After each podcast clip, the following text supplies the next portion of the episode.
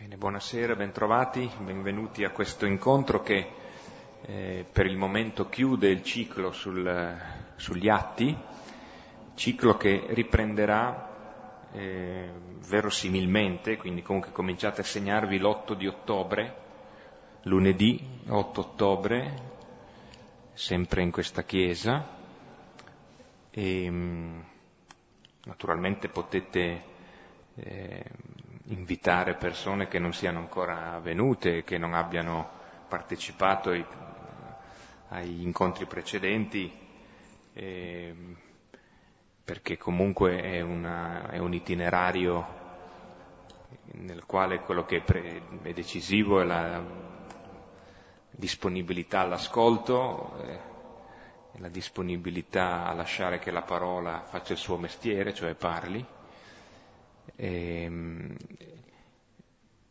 e magari con l'aiuto vostro le persone che mm, si inseriranno potranno essere aiutati a entrare in questo testo che magari ci siamo accorti, eh, oltre della straordinaria ricchezza, dell'attualità, delle, dei, dei, passaggi che, con cui ci mette in contatto, e anche della complessità, perché eh, comunque è al crocevia di un'esperienza di fede, di un'esperienza di mediazione tra la fede e le culture, quindi di inculturazione del Vangelo, di eh, capacità di parlare a popoli, culture, eh, storie diverse.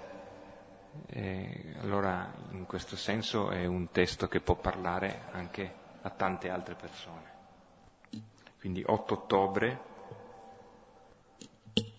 a Dio piacendo, evidentemente. Ecco, prepariamo lo stesso testo della volta scorsa, vale a dire Efesini capitolo secondo dal versetto 11 al 22.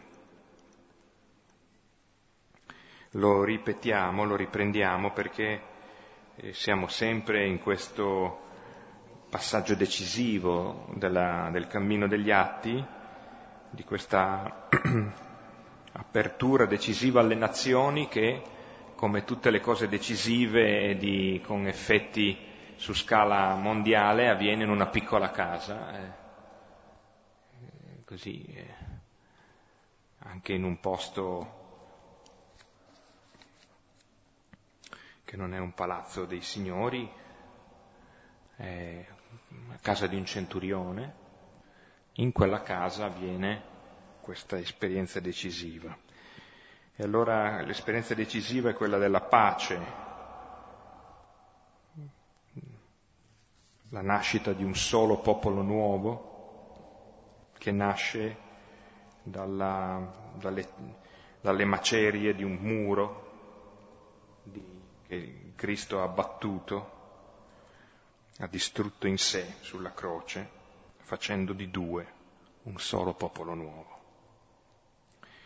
E lo diciamo a cori alterni, cominciando alla mia destra, dal versetto 11 fino al 22.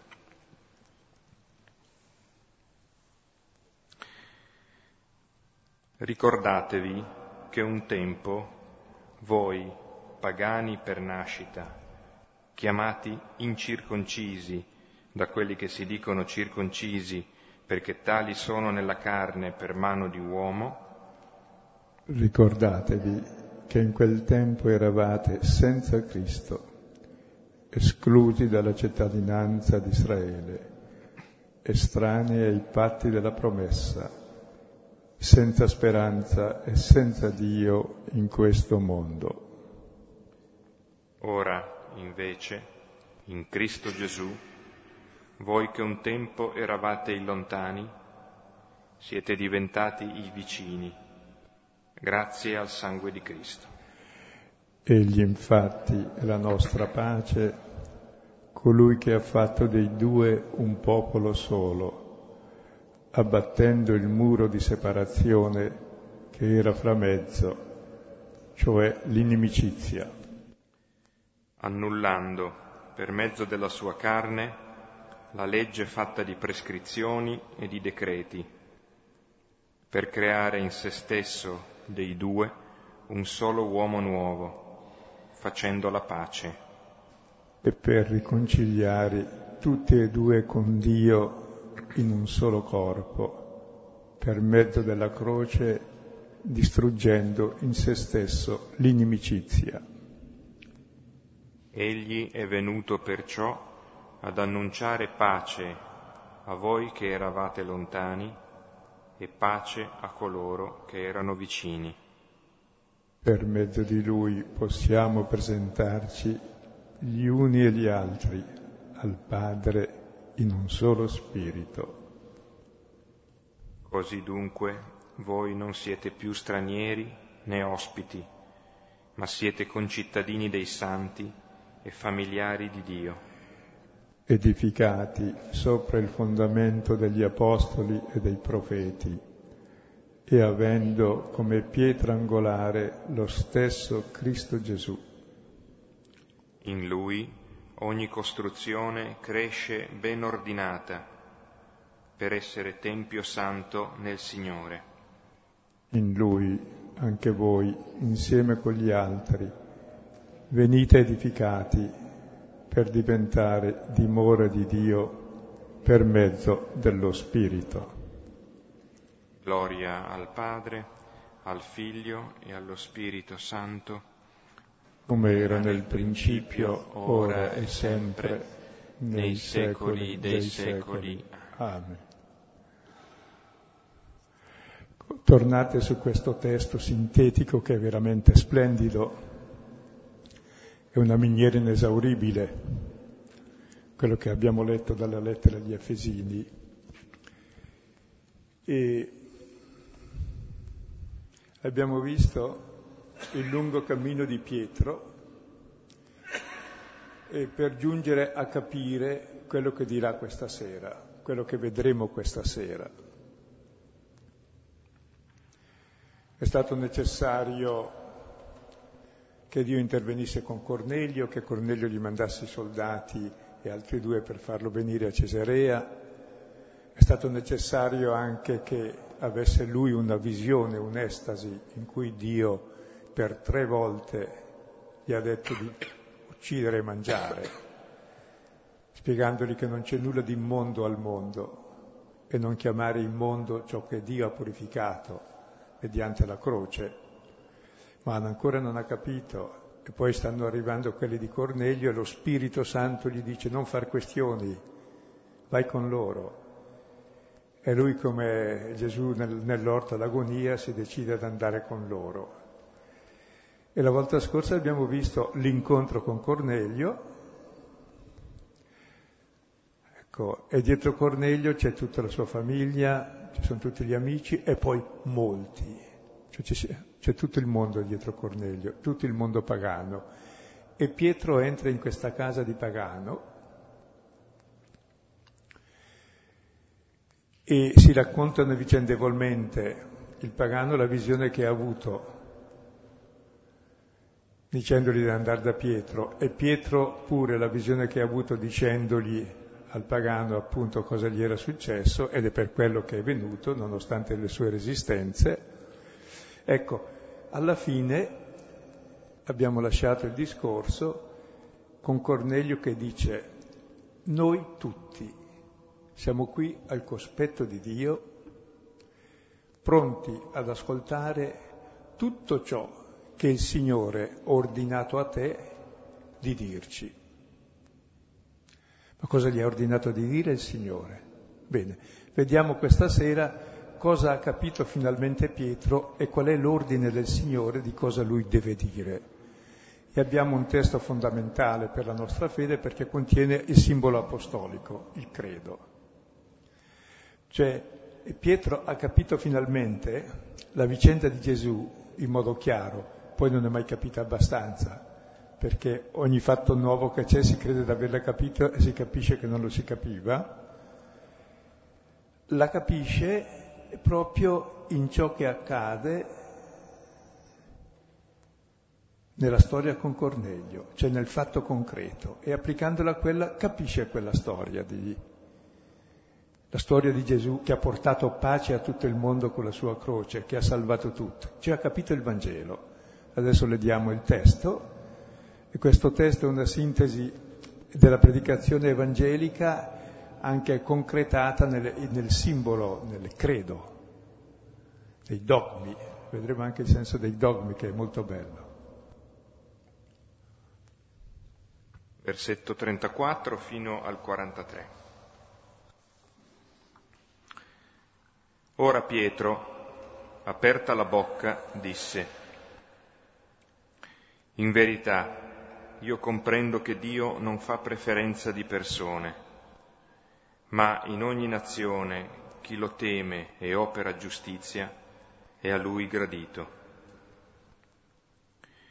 La parola che egli inviò ai figli di Israele, annunciando la buona notizia della pace per mezzo di Gesù Cristo, costui è Signore di tutti, voi la conoscete ossia la cosa accaduta nell'intera Giudea, cominciando dalla Galilea, dopo il battesimo annunciato da Giovanni, ossia Gesù di Nazareth, come Dio lo unse con Spirito Santo e potenza, egli che passò beneficando e guarendo tutti gli oppressi dal diavolo, perché Dio era con lui. E noi siamo testimoni di tutte le cose che fece nella regione dei Giudei e in Gerusalemme. Lui che sollevarono di mezzo, avendolo appeso a un legno. Costui Dio destò il terzo giorno e concesse a lui di rendersi visibile, non a tutto il popolo, ma a testimoni che erano stati prescelti da Dio, a noi, che insieme mangiammo e bevemmo insieme con lui dopo che egli risorse dai morti. E ci ordinò di proclamare al popolo e di testimoniare solennemente che questi è colui che fu fissato da Dio, giudice dei vivi e dei morti. A lui tutti i profeti rendono testimonianza, riceve il perdono dei peccati per mezzo del suo nome ogni uomo che crede in lui. Con questo testo è un concentrato di messaggio evangelico. E i primi due versetti ci fanno vedere l'illuminazione di Pietro che ha capito il Vangelo, cioè qual è la buona notizia. L'ha capito in modo concreto vedendo davanti a sé quei pagani dai quali non voleva andare. E la buona notizia è che Dio ama tutti e tutti siamo figli e non esclude nessuno. E questa è la grande folgorazione. E allora attraverso questa folgorazione, che Dio è padre di tutti perché il Cristo si è fatto fratello di tutti, allora fa nei versetti 36-38 la sintesi di tutta la scrittura che si avvera nella vita di Gesù. La parola inviata da Dio si avvera in quell'uomo, Gesù di Nazareth. Perché? E allora abbiamo poi i versetti 39 e 43, dice noi siamo testimoni di queste, e c'è il credo apostolico. Cos'è il senso della fede cristiana? Il credo, siamo abituati a recitare in un'altra forma più allungata, ma il contenuto è uguale. Cioè il credo cristiano che contiene i nostri dogmi, così li chiamiamo, non sono come noi intendiamo i dogmi, cioè delle idee astratte, sono dei fatti concreti. Ciò che Gesù ha fatto per noi non sono le nostre idee su Dio, i dogmi, ma sono ciò che Gesù Cristo ha fatto per noi con la sua morte, con la sua resurrezione, col perdono dei peccati, che ci ha fatto un unico popolo da tutto il mondo. Questi sono i dogmi. E tutto il resto viene fuori da qui. Adesso entriamo nel testo perché ogni parola poi ha, un peso particolare. Sì.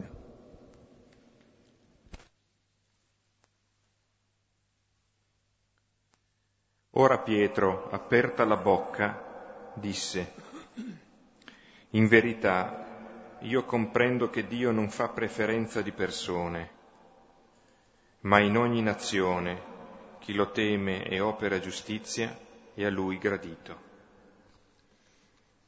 A noi queste sembra, sembrano parole ovvie. Dio non fa preferenza di persone. E l'introduzione è solenne, Pietro che apre la bocca come il profeta e dice, io comprendo, vuol dire che prima non l'aveva compreso, e lo comprende in quel momento, e poi se lo dimenticherà. Dio non fa preferenza di persone, ma di qualunque nazione, di qualunque popolo, intende dire i pagani. Chi lo teme e opera giustizia è a lui gradito. Ecco, è la cosa più difficile da capire, che Dio non faccia preferenze di persone. Noi siamo tutti diversi, però siamo tutti fratelli e la difficoltà è che i fratelli ognuno dovrebbe essere il preferito. Per esempio il primo che è Caino uccide il secondo perché eh, gli fa dividere a metà la fraternità. Quindi non ha capito l'amore del padre, non ha capito di essere figlio. È uno che vuole sequestrare il padre per sé, non è fratello di nessuno. E così tutte le religioni, comprese noi cristiani cattolici, ci riteniamo, noi abbiamo quella giusta, gli altri sono da escludere. No, chi esclude uno esclude Dio. Sono tutti fratelli, siamo inviati a tutti. Il primogenito, il primo che nasce, come Israele è il primogenito, è il prototipo di tutti gli altri. E Gesù che è l'unigenito, primogenito di ogni creatura, si è fatto fratello di tutti per mostrare che tutti siamo fratelli. Ed è questa l'essenza del Vangelo.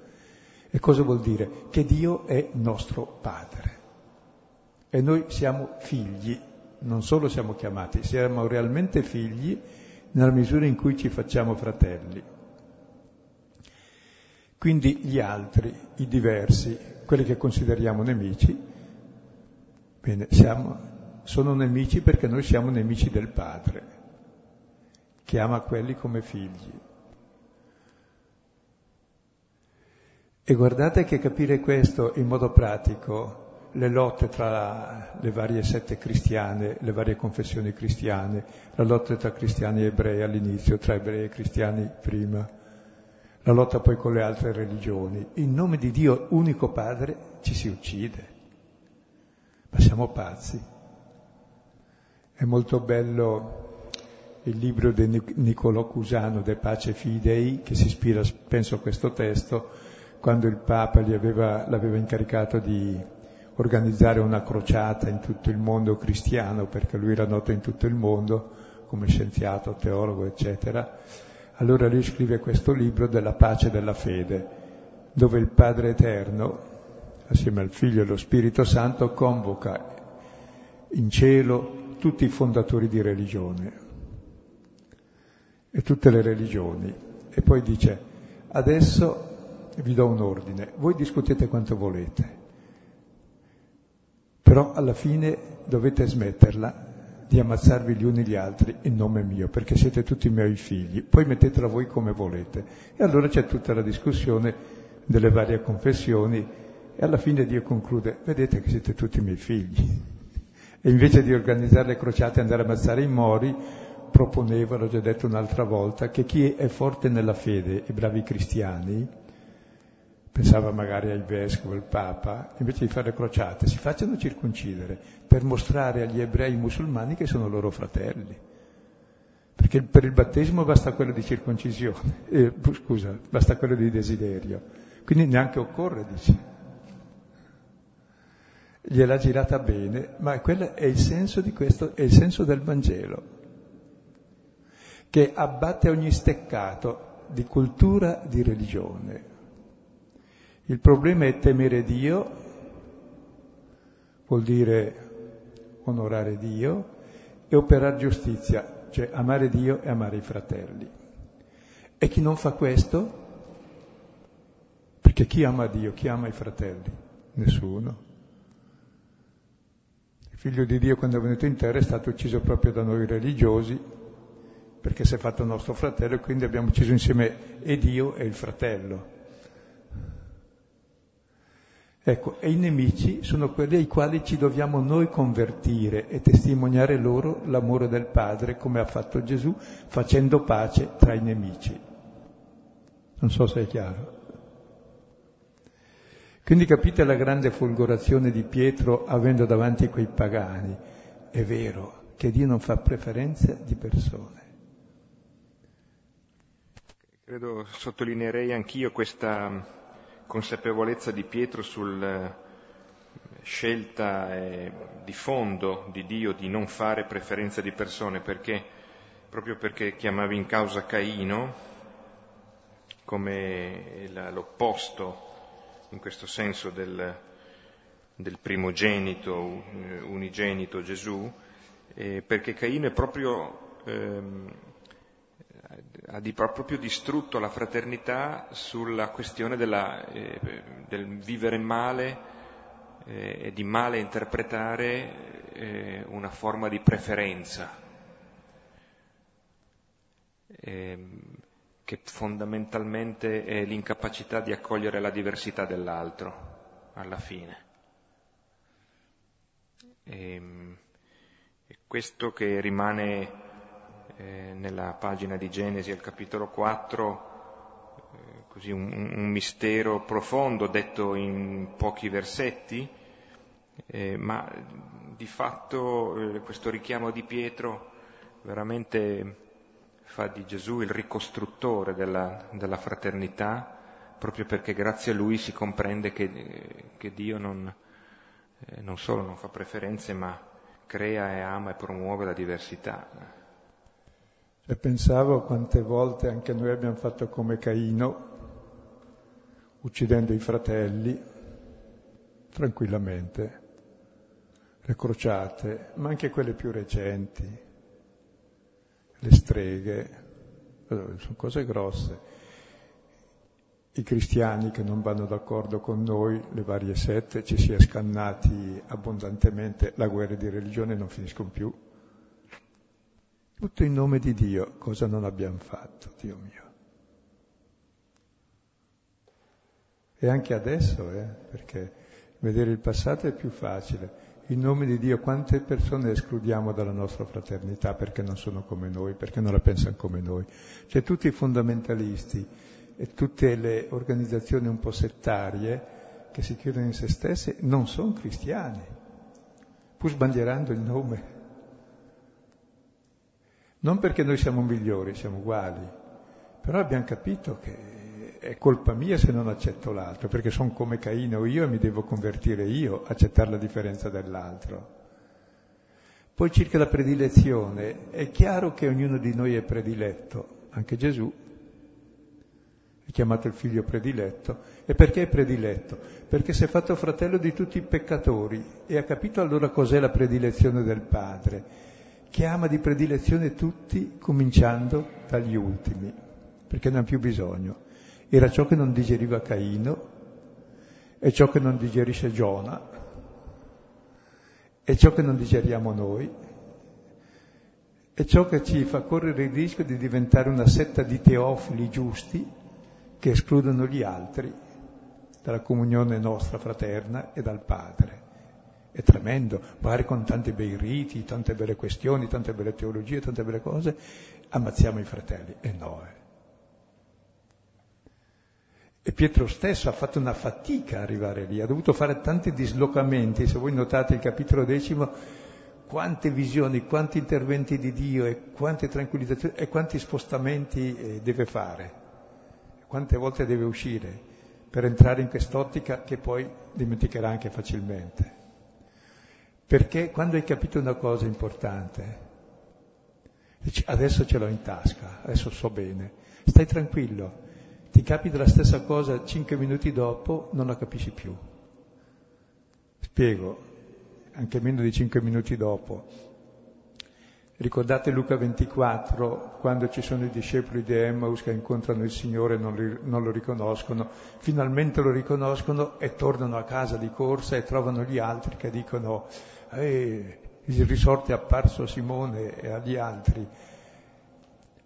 E quelli di Emos, anche noi l'abbiamo visto, l'abbiamo riconosciuto al spezzare del pane. E mentre parlano tra di loro arriva Gesù e hanno appena detto che l'hanno visto e l'hanno riconosciuto. Arrivano, non lo riconoscono, ma in quell'istante in cui dicono l'abbiamo conosciuto bene, l'abbiamo visto adesso, bene, quando si ripresenta un secondo dopo non lo riconoscono più. Perché? Perché Dio è in ogni situazione che è sempre diversa. Non, non lo circoscrivi in una formula, in un fatto che è avvenuto. No, Pietro ha capito, e vedremo poi quando spiega il credo, che il mistero della croce, che è stato l'unificazione dei maledetti, si è fatta maledizione e peccato per salvare i peccatori, per fare la pace tra i due popoli, ma abbattendo l'inimicizia, capisce il senso della croce proprio vedendo che ha battuto l'inimicizia tra lui, coi suoi, che sono i giudei, cristiani, e Cornelio, coi molti che ha insieme, che è tutto il mondo pagano. Cioè è caduta la più grossa differenza, la più grossa inimicizia.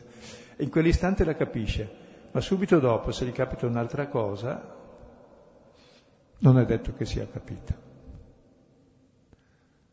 Il Signore però ci dà la grazia e ci dice queste cose per dire non pretende di aver capito, tieni sempre dritte le orecchie e comunque ricordati che ogni volta che escludi uno, escludi il figlio dell'uomo, cioè il Signore.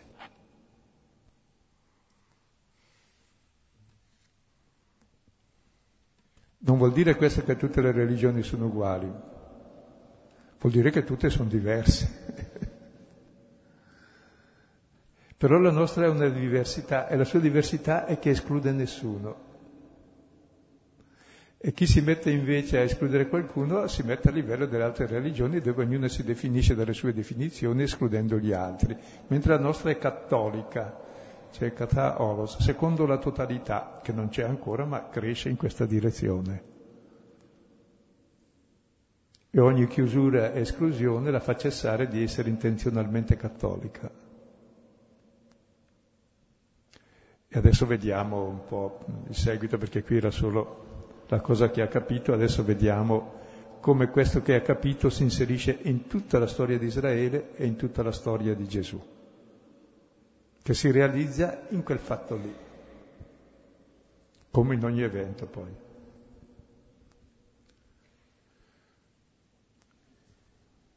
La parola che egli inviò ai figli di Israele annunciando la buona notizia della pace per mezzo di Gesù Cristo.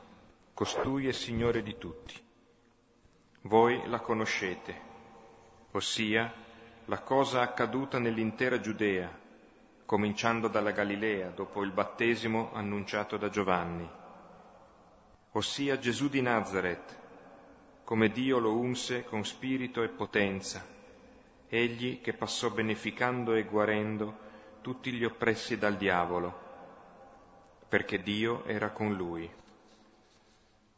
Ecco, adesso in questo testo noi vediamo la sintesi della vita di Gesù che è la parola inviata da Dio. La protagonista è questa parola che egli, Dio, inviò ai figli di Israele.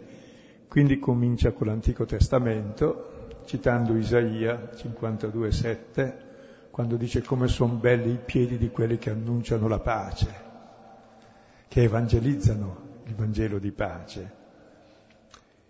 E tra l'altro in greco tutti questi tre versetti fanno un'unica frase molto articolata, difficile da lasciare in italiano in un'unica frase, per dire proprio come tutta unitaria la storia della salvezza. E questa parola inviata dal Padre a Israele, che realizza la buona notizia, lo fa per mezzo di Gesù, che è il Signore di tutti.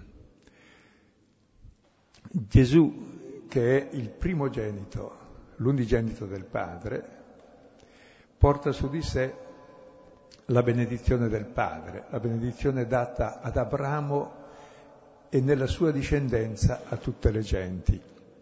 Bene, Gesù è esattamente questa parola che ha portato la pace a tutte le genti, a tutte le nazioni, perché veramente è il Signore di tutti. E con Gesù Dio si rivela finalmente chi è, è Padre di tutti, il Signore è uno solo, finalmente. E noi siamo tutti Suoi figli. E questo si realizza in Gesù. Ed è la promessa fatta da Abramo ad Israele, che culmina in Gesù. E dice, voi la conoscete, e sta parlando dei pagani, la conoscono anche i pagani, di fatti, sono lì in Israele, e poi spiegherà che questa parola che voi conoscete è esattamente Gesù. E allora che cos'è che conoscono? Ah, che cos'è accaduto nella Giudea, cominciando dalla Galilea dopo il battesimo? Quindi se voi ricordate, tutti i Vangeli cominciano nella Galilea con il battesimo di Gesù e si pone come principio di tutta la realizzazione del disegno di Dio, si pone il battesimo, che i Vangeli ci dicono è stato compiuto a 30 anni. Ecco perché il battesimo è il principio della pace per tutto il mondo perché nel battesimo il figlio di Dio, il giusto, si è fatto fratello di tutti i peccatori, si è messo in fila con tutti i peccatori, invece di giudicarli e condannarli, è solidale con loro. Quindi nel battesimo Dio ha assunto su di sé tutti i limiti, il male e il peccato di tutta l'umanità e si è mischiato con tutti e si è fatto l'ultimo di tutti e si è fatto maledizione e peccato perché più, nessuno più fosse maledetto o peccatore. E tra l'altro il battesimo che Gesù ha ricevuto a 30 anni è un gesto simbolico di tutta la sua vita precedente. Cosa ha fatto per 30 anni Gesù? Si è battezzato, si è immerso nella quotidianità di vita che tutti conduciamo. È stato piccolo, bambino, ha imparato a camminare, a parlare, ha vissuto tutte le relazioni buone, belle, brutte, difficili, è cresciuto, ha avuto difficoltà, ha lavorato, ha sudato, ha pianto, è stato come tutti noi per 30 anni. Tutta la nostra vita è tutta salvata da questa solidarietà, è tutta divina anche nelle sue banalità. In quei 30 anni Dio l'ha assunta su di sé e tutta la vita è santa e nei tre anni in cui ha fatto il ministero non ha fatto altro che dire a parole quel che ha fatto per trent'anni, che si è fatto fratello di tutti, perché Dio ama tutti. E l'amore ci fa simili, ci fa fratelli. Addirittura poi il battesimo non solo dice quel che ha fatto in tutta la vita, ma è l'anticipo di quel che capiterà nei tre anni dopo. Si immergerà definitivamente nell'umanità, nella croce, dove raggiunge ogni uomo dove? Nell'inferno, nella perdizione, nell'abbandono di Dio, nel male, nel peccato. E quella è la salvezza universale. Capite questo grande squarcio che Pietro capisce proprio vedendo in quel momento quelli che lui considera peccatori, che sono uomini, suoi fratelli, e lo capisce per la prima volta. Veramente per Dio non ci sono preferenze di persone Anzi, siamo tutti preferiti come figli, purché sappiamo che anche gli altri lo sono. Siamo tutti figli.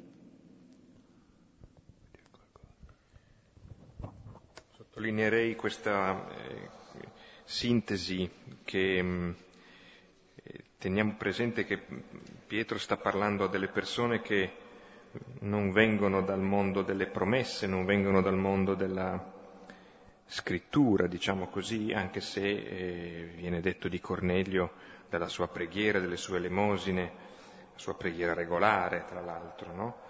Però ehm, qui è interessante proprio il, le, gli elementi che vengono eh, assunti da Pietro per sintetizzare. E io eh, farei proprio solo questa ulteriore, oltre a quelle che hai già fatto tu, ehm, questo, questa parola che accade, no? la cosa accaduta, la parola, l'evento accaduto. E, veramente eh, forse noi a volte abbiamo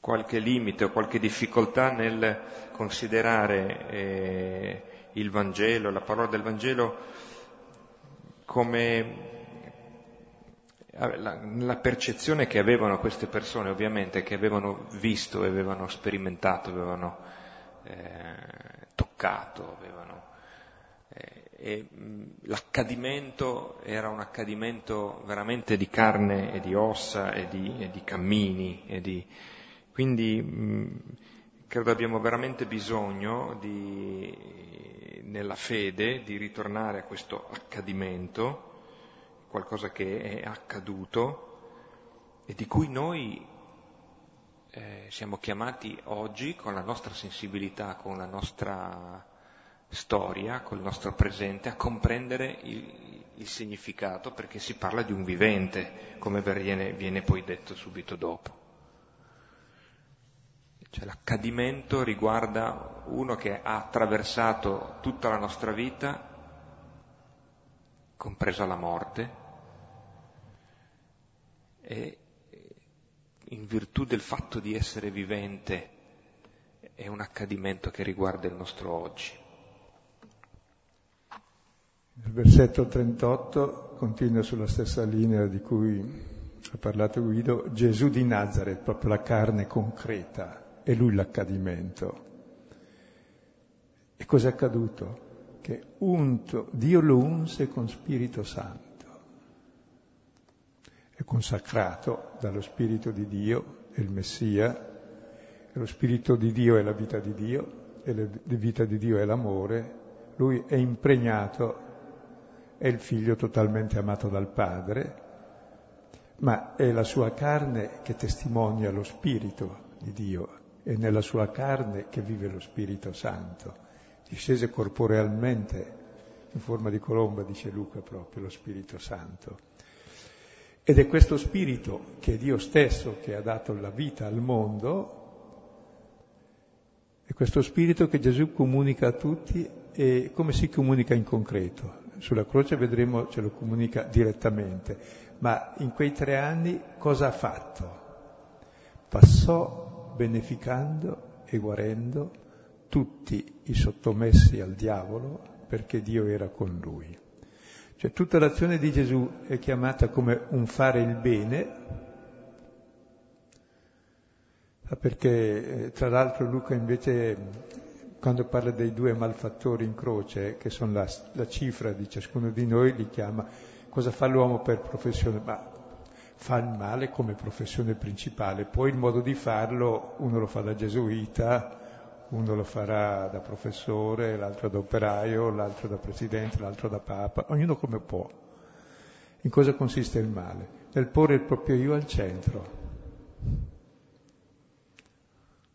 E quindi nel, distru- nel dividerci dagli altri, è questo il male. Lui invece è passato facendo il bene. E come ha fatto il bene? Guarendo gli oppressi dal diavolo, tutto il Vangelo è un esorcismo che ci guarisce dall'oppressione del diavolo. Il diavolo è il divisore. Il divisore è quello che ci toglie dalla fraternità, dalla comunione col Padre e coi fratelli. Ed è, ed è innanzitutto il mentitore, la parola falsa, che ci dà una falsa immagine di Dio, della santità di Dio, come colui che giudica e condanna, allora noi giudichiamo e condanniamo e diventiamo come quel Dio che abbiamo in testa. E lui ci ha guarito dalla falsa immagine di Dio attraverso la croce, dando la vita per i peccatori. Dio non giudica, non condanna, non è padrone di niente, si dà nelle mani di tutti. È il padre che non è padrone dei figli, ma dà la vita per i figli e li ama più di se stesso. E il figlio ha fatto lo stesso con noi. Ed è questo il Vangelo, senza escludere nessuno. Perché? Perché Dio era con lui. Mentre noi ci siamo allontanati da Dio, Gesù è Dio stesso che è venuto con noi e ci ha rivelato chi è Dio. E Dio sta con lui fino alla morte, alla morte di croce, fino nell'abisso. Per cui è Dio che è venuto a cercarci in Gesù, in tutte le perdizioni. Ed è bella questa sintesi molto semplice beneficando e guarendo dal vero male che è l'essere sottomessi al diavolo, cioè al divisore, a quello che ci divide, che impedisce l'amore e la comunione, ci divide da noi stessi, dagli altri, come ci ha diviso dal Padre. E dopo di questo vediamo gli ultimi versetti che sono il simbolo apostolico. Questa era l'introduzione.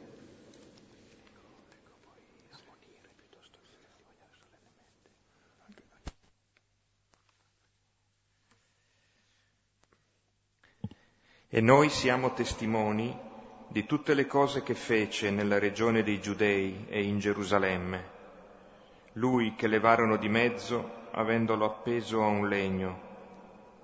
Costui Dio destò il terzo giorno e concesse a lui di rendersi visibile, non a tutto il popolo, ma a testimoni che erano stati prescelti da Dio a noi che insieme mangiammo e bevemmo insieme con lui, dopo che egli risorse dai morti, e ci ordinò di proclamare al popolo e di stratestimoniare che questi è colui che fu fissato da Dio, giudice dei vivi e dei morti. A lui tutti i profeti rendono testimonianza, riceve il perdono dei peccati per mezzo del suo nome ogni uomo che crede in lui. Qui abbiamo tutti gli articoli di fede, di cui sono testimoni gli apostoli che hanno visto Gesù. Sono testimoni di tutte le cose che fece. E Luca ha scritto esattamente il suo Vangelo per dire a Teofilo, in modo ben ordinato, cioè al suo lettore che siamo noi, tutto ciò che Gesù principiò a fare e a dire. E anche noi, avendo letto il Vangelo, conosciamo queste cose e diventiamo testimoni se le facciamo. E l'essere testimoni dei primi, ecco, non è un privilegio ma è un servizio agli altri. Cioè, il testimone è quello che ha fatto l'esperienza della cosa di cui parla e chiunque ha fatto esperienza ha il dovere di testimoniare, ma non può non testimoniare, perché l'esperienza è l'esperienza di essere amati dal Padre. E se sei amato dal Padre, per forza testimoni l'amore al fratello del Padre, che vuol dire amare il fratello. Quindi siamo tutti di necessità testimoni, a parte poi che la testimonianza è la categoria fondamentale della storia, della cultura. Tutto ciò che abbiamo è perché ci è stato testimoniato da altri. Nessuno di noi credo ha inventato la stampa o tante leggi di fisica, neanche la corrente elettrica, eppure guarda, ci arriva anche a noi attraverso quelli che l'hanno fatta. Chi ha fatto gli esperimenti, chi ha fatto i calcoli, chi ha fatto bene le cose, dice adesso è fruibile da tutti e la si vede dal, da ciò che si fa. E così gli apostoli sono testimoni di chi? Di quel Gesù che è andato beneficando e guarendo tutti gli oppressi del diavolo. E anche a Pietro finalmente è guarito dall'oppressione del diavolo perché finalmente ho capito che Dio non vuol dividere nessuno tra gli uomini, ma è padre di tutti. E anche Pietro comincia a guarire gli altri dicendo queste cose. Noi siamo testimoni e allora dice di tutte le cose che fece, e allora sono i tre anni della vita pubblica, in Giudea fino a Gerusalemme, e che poi lo levarono di mezzo, avendolo appeso a un legno. È bellissima questa sintesi di tutta la vita di Gesù, tutte le cose che fece guarendo, facendo del bene, la ricompensa è cos'è? Lo levarono di mezzo. In greco è anche, vuol dire elevare, ma vuol dire uccidere, appendendolo a un legno che è il patibolo della croce.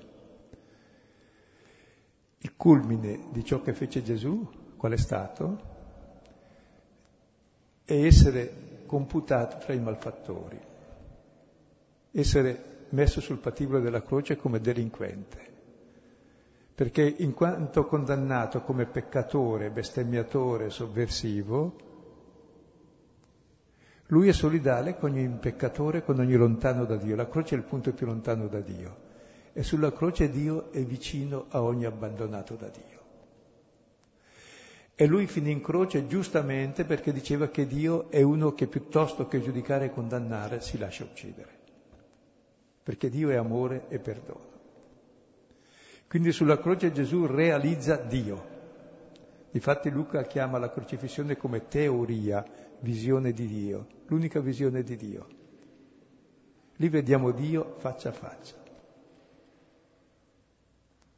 Proprio in quel legno dove lui si è fatto ultimo di tutti, l'ultimo ormai a Dio vicino, è morto per lui. Quindi è la salvezza universale, è la pace universale di cui appunto parlavano tutte le scritture, cominciando da Abramo, la promessa ad Abramo, ai suoi figli e nella sua discendenza a tutte le nazioni. Quindi la pace universale di tutto il mondo si realizza proprio lì. E Pietro la capisce in questo istante quando a lui tocca entrare nella casa di un pagano per la prima volta, costretto dai militari e dallo Spirito Santo e da Dio che gli ha parlato. Non bastava. Si è messo in moto cielo, terra, romani, eh, militari eh, e anche lo Spirito Santo per tradurre Pietro in quella casa. Che ci è entrato come Gesù nell'orto, proprio. Eh, sono qui, se volete ammazzarmi. Per fare l'opera della salvezza. È molto bello questo testo. E poi costui, Dio, costui, che, appe- che, è stato appeso al legno, costui, non un altro, risuscitò il terzo giorno, che è proprio il centro di tutto il, eh, il credo cristiano. Come vedete il credo e i dogmi non sono idee ma sono fatti. Noi, noi, confondiamo il dogma con le idee e la dottrina. La dottrina sono interpretazioni e non sono mai di dogma, non sono mai di fede le interpretazioni, perché basta cambiare schema mentale, c'è altre interpretazioni. I fatti ci hanno salvato, non le idee. Le idee ci hanno diviso fin dall'inizio. Pensate che per mettere un que dietro un e allo Spirito Santo ci siamo separati dagli orientali, siamo proprio scemi, eh? Va bene il nome dello Spirito Santo che unisce, perché viene dal Padre e dal Figlio, per via di quel e ci siamo separati da tutti, che pure è giusto. Ecco, questo risuscitò e divenne visibile, è Dio che agisce, visibile, è importante, non a tutto il popolo, ma a testimoni che erano prescelti e insieme abbiamo mangiato e bevuto con lui dopo la risurrezione. È importantissima la resurrezione dei corpi, leggete 1 Corinzi 15, il corpo fino a mangiare, perché noi siamo corpo ed è il corpo che vive o dello spirito di Satana, l'egoismo, o dello spirito di Dio, da figlio di Dio. È il nostro corpo il vero tempio, l'abitazione di Dio, ed è il corpo che risorge. E spiega anche come, un pochino così con analogie, la prima lettera ai Corinzi, capitolo 15. E loro hanno mangiato e bevuto insieme per 40 giorni. Ecco, ha dovuto stare 40 giorni, più 10, per far capire ai, ai discepoli il senso della croce, ma la capiscono adesso ancora molto dopo. E non è mai capita del tutto perché la dobbiamo capire poi in ogni azione, in ogni punto della storia. Comunque in quei 40 giorni eh, cosa avrà fatto Gesù, oltre che spiegare le scritture? Ha mangiato e bevuto con loro. Che questo mangiare e bere è l'Eucarestia, con loro insieme, cioè hanno cominciato loro a vivere l'Eucarestia. La prima comunità cristiana che vediamo che aveva tutto in comune, era assidua alla dottrina degli Apostoli, alla preghiera, ai beni comuni, nessuno diceva su e non c'era bisognoso, hanno fatto per 40 giorni l'allenamento con Gesù senza accorgersi di vivere già così, no? Poi hanno continuato per caso.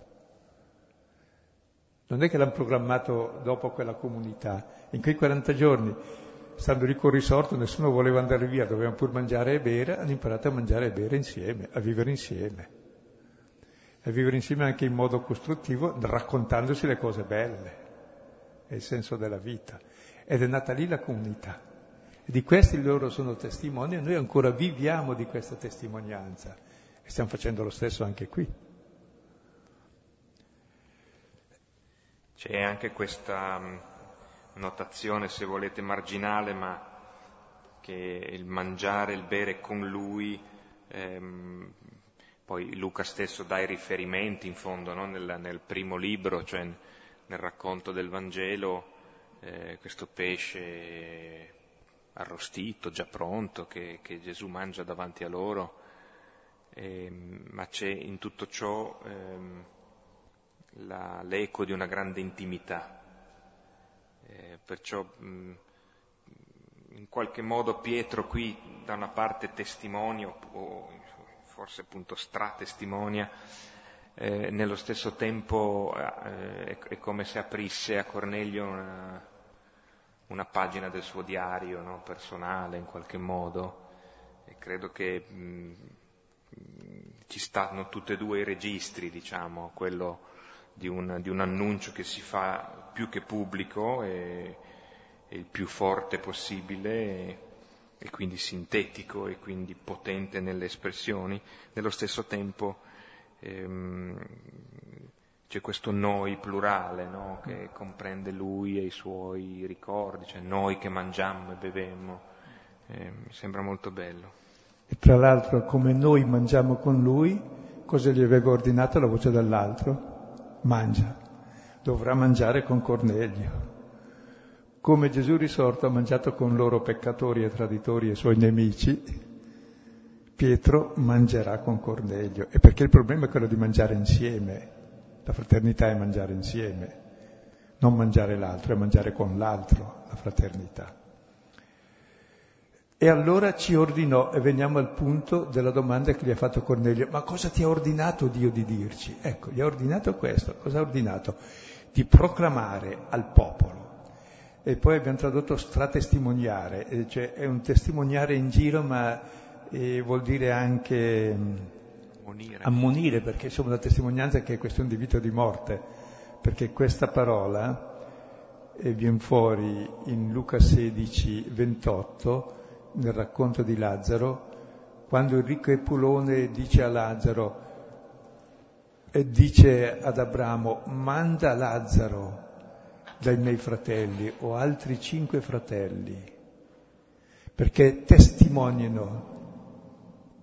No. Sì, li ammonisca, li ammonisca sì. perché non vengano anch'essi in questo luogo di tormento. Ecco, perché eh, eh, il ricco Epulone era nel luogo di tormento, il luogo di tormento è l'inferno, e l'inferno è la vita che ha costruito a Lazzaro. E Lazzaro, che vuol dire Dio aiuta, e dice mandalo ad ammonire i miei fratelli perché non facciano come me. E l'altro gli risponde, ma scusa, è sempre stata la tua porta Lazzaro? Quando noi riconosceremo Lazzaro, il povero Cristo, come fratello, allora i sei fratelli diventeranno sette, siamo tutti fratelli, quando riconosciamo nell'ultimo il Cristo. E loro sono venuti a testimoniare questo. E siamo stati prescelti per testimoniare e proclamare che Lui è il giudice dei vivi e dei morti, il crocifisso, colui che ha dato la vita per tutti i peccatori condannato come malfattore e che ha vinto la morte proprio perché si è fatto condannare come malfattore, ha condannato nessuno, proprio questo è il giudice dei vivi e dei morti. Non so se è chiaro. È colui che ha ucciso non il nemico ma l'inimicizia e ci salva tutti. Ed è questa la stratestimonianza che dobbiamo dare, che è questione davvero di morte o di vita accettare che tutti sono figli di Dio per noi.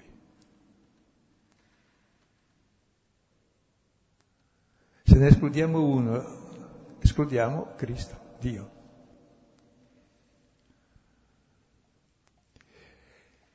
E concludiamo adesso, dopo. E a lui tutti i profeti rendono testimonianza.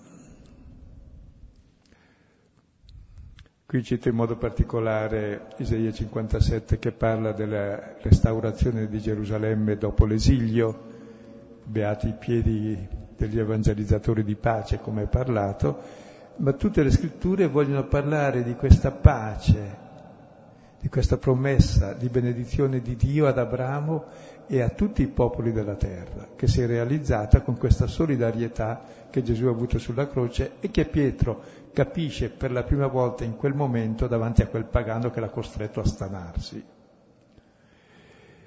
E allora, in cosa consiste la testimonianza? Testimonianza vuol dire che prova della verità. La prova della verità che siamo tutti salvati qual è? La remissione dei peccati. Cioè il peccato è il fallimento, è il male, la divisione che c'è tra le persone è il peccato fondamentale. Bene, questo peccato non è perdonato, i peccati non si perdonano, peccatori sì. Questi peccati sono rimessi, cioè è vinta ogni divisione e ogni male. Ormai c'è solo amore e comunione con tutti. E questa è la prova che lui è risorto ed è questa la prova di aver ricevuto lo Spirito Santo. Cioè è una vita nuova, una creazione nuova dove veramente ci sentiamo riconciliati con noi stessi e con gli altri. Voi pensate quando avete qualcosa con uno in casa, anche o col figlio, o con la partner, o con, con fratello, che inferno si vive. La pace è quando c'è riconciliazione. Ed è questa la prova di Dio che è amore, che si può ricucire per grazia, non perché per via delle opere, proprio nel suo nome, nell'amore infinito che lui ha per noi e ricorrendo a quello, comprendiamo che anche il peccato, la divisione diventa luogo dove noi ci riconciliamo e dove abbondò il peccato, sovrabbonda la grazia, cioè il perdono. Ed è nel perdono che si realizza tutto perdono dei peccati è quasi il dogma fondamentale dei peccatori, scusate, la remissione dei peccati, perché se non c'è quello vuol dire che non è vero nulla. Perché è il perdono del peccatore che libera il peccatore dal peccato e che crea la comunione, la riconciliazione e la fraternità. Per mezzo del suo nome. E questo è dato a ogni uomo che crede in lui parola uomo è fondamentale in questo capitolo, sono tutti uguali, uomini. Vale per ogni uomo non in base alla razza, non in base al credo, ma al credere in Lui, all'affidarsi a Lui, che è la parola inviata da Dio, che ha fatto quello che abbiamo visto in questo simbolo apostolico. Quindi il mondo nuovo viene non attraverso le opere della legge, le prescrizioni, i divieti e le norme, ma attraverso il credere a Lui che vuol dire quel che dice la prima lettera di Giovanni 4,16, noi abbiamo riconosciuto e creduto all'amore che Dio ha per noi. E questa è la sintesi di tutta la fede in Gesù. E se credi a questo amore infinito per te, allora tu trasmetti questo infinito a tutti gli altri, perché tu sei uguale a tutti gli altri, sei un uomo e lui ci ama tutti così. Capite che a questo punto Pietro è molto paolino, vero? Pietro molto Paolo. Quest'ultima frase potrebbe essere sottolineata e scritta in una, in una delle lettere paoline. Quindi è, è forte questa, questa, convergenza che c'è. Ehm, che non impedirà evidentemente a Pietro e Paolo di litigare duramente proprio su questo punto, eh, però siamo prima dell'incontro di Gerusalemme, che verrà raccontato poi nel capitolo 15, eh, mentre, mentre, Saulo è appena entrato in scena, l'abbiamo visto nel capitolo 9, eh, ancora a questo punto del racconto è da capire che sviluppo avrà la vicenda di Paolo, ma nel frattempo eh, Pietro, appunto, con l'aiuto dello Spirito di Dio e dell'esercito, manu militari, tutto quanto, arriva a, a questa eh, comprensione decisiva. Il perché è decisivo, in, in un certo senso lo si vede dall'8 ottobre in avanti. Eh. Ascolta una cosa ancora, no, pensavo di nuovo a quanto suggerivi no, questo, difficoltà che ha avuto Pietro, bisogno di intervento di forze aeree, di angelo, di Dio, di nuvole, di voci, di lenzuola, di vasi, di Spirito Santo, di militari, di tutto, per smuoverlo. Credo che sia ancora così perché la storia è sempre eterna. Schiodarci dalle nostre convinzioni sacrosante, e come si chiamano anche innegoziabili, è la grande opera di Dio, per farci capire che l'unica cosa innegoziabile è l'amore dell'altro. Ed è qui che può avvenire lo Spirito Santo, che lo lasciamo da parte, lo invocheremo, il brano successivo, che viene senza imposizione delle mani. viene per conto suo perché dice, oh, finalmente. Posso essere accolto. Ed è questa parola e questi fatti, parola e fatti insieme, che hanno preparato l'accoglienza. Perché lo Spirito Santo c'è sempre, vuol sempre venire, è il dono, il dono vuol sempre donarsi, e l'amore vuol sempre essere amato. Solo che eh, cerca un po' di terra, la terra è l'uomo, l'humus che lo accolga. E ormai qui lo stanno accogliendo e chiediamo anche noi di accoglierlo abbondantemente durante l'estate e il resto dei nostri giorni. Ricordo per chi fosse arrivato a incontro già avviato che appunto concludiamo con questa serata il ciclo del, di questo anno che riprenderà eh, l'8 di ottobre 2012 naturalmente. E quindi ci, ne approfittiamo per tempo per fare un, un, un lungo augurio di buon tempo, bel tempo d'estate, primavera, estate che è tempo favorevole sempre per, per l'incontro con Dio, per l'esperienza anche di una familiarità con Lui che può giovarsi del riposo quando arriverà.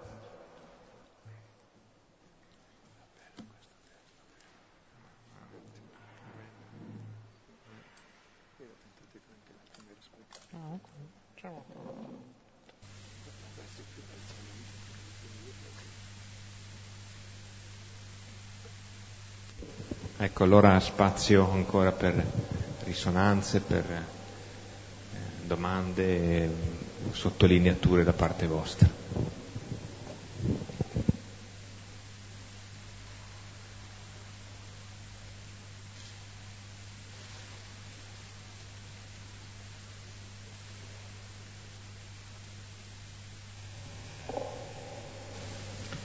Mi risulta che nella città di Tarso dove è nato San Paolo, ci sono circa 200.000 abitanti e ci sono praticamente 200.000 musulmani, escluso due suore italiane alle quali è proibito uscire da una piccola casetta in periferia di Tarso e di stare molto attente nei comportamenti mi chiedo, io che cerco di spingermi all'accoglienza, ma nella città di Tarso, nella città di Paolo, nella città dei cristiani dell'epoca, sono stati talmente accoglienti che sono spariti. Faccio fatica a capire questo.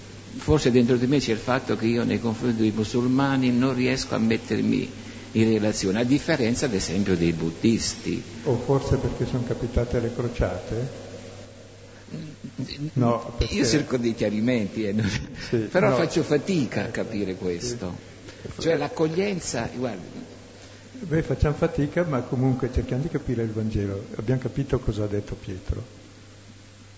Ecco, eh, I fatti ci condannano se noi condanniamo eh, quelli lì.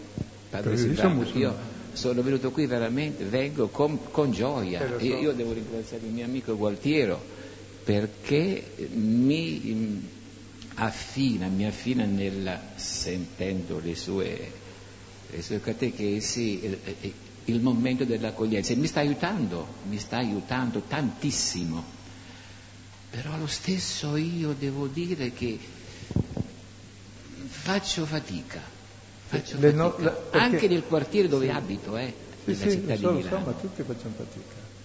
tutti facciamo fatica, l'ha fatta anche Cristo in croce, ma lui ha dato la vita per i peccatori, noi invece li condanniamo eh, ed è questo nostro spirito che impedisce la conversione degli altri.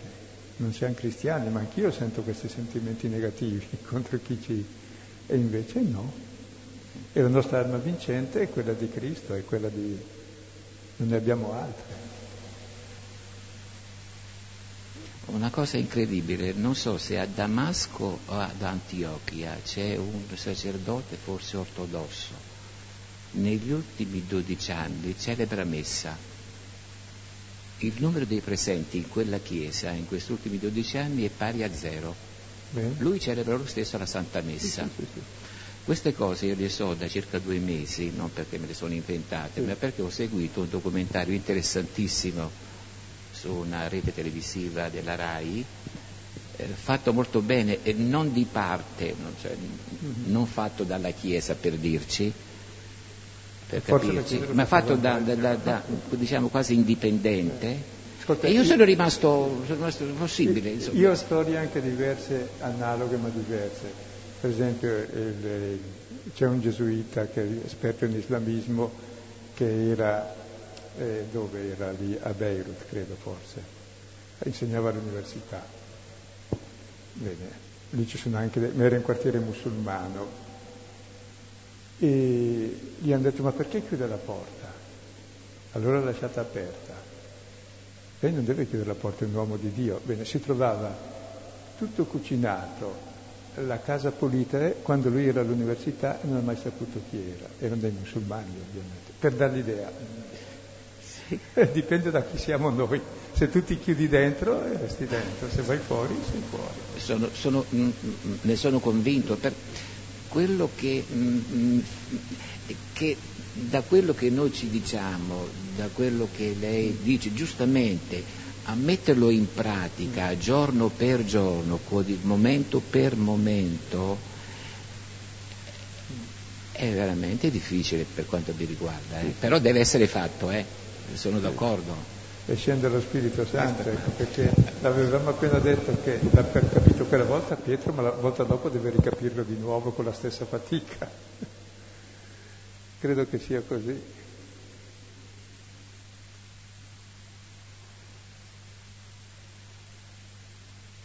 Ma a me disturbano di più i cristiani che escludono gli altri più dei musulmani. I musulmani pregano e sono bravi almeno ci credono, noi. E pregano cinque volte al giorno, non so quanti cristiani lo fanno, neanche i preti. Se noi, diciamo, consideriamo lo Spirito Santo come persona, come evince dal testo, perché facciamo fatica a considerare, a, non, a credere all'esistenza dello spirito non santo, ossia il diavolo come, perso- come persona, che oggi attualmente nella Chiesa si tende anche a non credere più all'esistenza dello spirito non santo, cioè il diavolo come persona. Non vorrei paragonare lo Spirito Santo a, allo Spirito impuro, a Satana, scusa. No. È un'altra cosa, lo Spirito Santo è, è, è lo Spirito di Dio ed è Dio stesso, come amore, la vita del Padre e del Figlio l'altro è una creatura di Dio, come la nostra anima. Certo che esiste, ma eh, la salvezza è per tutti. Eh, vuoi che non ami anche loro? Se sono sue creature, mica può aver fatto il male Dio una persona. Ma questi sono affari suoi. Ecco, certo che c'è lo spirito del male, lo, lo abbiamo dentro noi, non abbiamo altra esperienza che la nostra. E, e, un'altra cosa, poi chiudo, anche oggi sul, sull'inferno, che uno spera che sia vuoto, cioè... No, è pienissimo, io... guarda, guarda la terra, è l'inferno. Scusa, quanta gente si ama? L'inferno è il cuore che non ama, sai? E quindi è, è pieno Il cuore di... che non ama tutti è già l'inferno. Quindi esiste e ci sono persone. E, e, Dio è venuto per salvarci dall'inferno, siamo tutti, non è che ci sono persone, e l'inferno è nelle persone, mica le persone nell'inferno. Guarda cosa abbiamo fatto, noi 55 milioni di morti solo in una guerra, più 6 milioni di ebrei, più tutto quello, più l'imbecillità dominante, tutte queste lotte, queste ancora adesso. E questo è l'inferno, lo costruiamo noi e lui è venuto per liberare chi è oppresso dal diavolo, dal divisore, anche adesso, per portare la pace, anche adesso. E non è che il mondo di adesso sia diverso da quello di 20.000 anni fa, è ancora lo stesso. E ognuno deve decidere lui, non possiamo costringere con la forza gli altri. Però uno per tutti ha già salvato tutti, Gesù Cristo. E chi capisce questo comincia a vivere come lui, a testimoniare questo. Se noi cristiani testimoniassimo questo, il mondo cambierebbe. Invece testimoniamo come gli altri una buona religione che litiga con le altre, ma questo mi fa tenerezza infinita, anzi un'imbecillità anti-evangelica. Bisogna rispondere come ha scritto il Cusano quel libro al Papa che gli aveva ordinato di, di indire la crociata.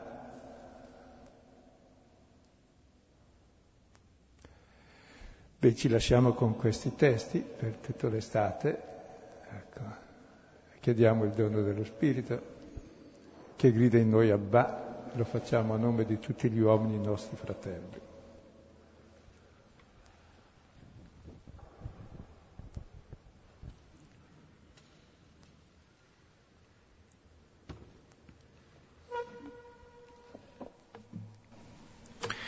Padre nostro, che sei nei cieli, sia santificato il tuo nome, venga il tuo regno, sia fatta la tua volontà, come in cielo così in terra. Dacci oggi il nostro pane quotidiano, rimetti a noi i nostri debiti, come noi li rimettiamo ai nostri debitori, e non ci abbandonare nella tentazione, ma liberaci da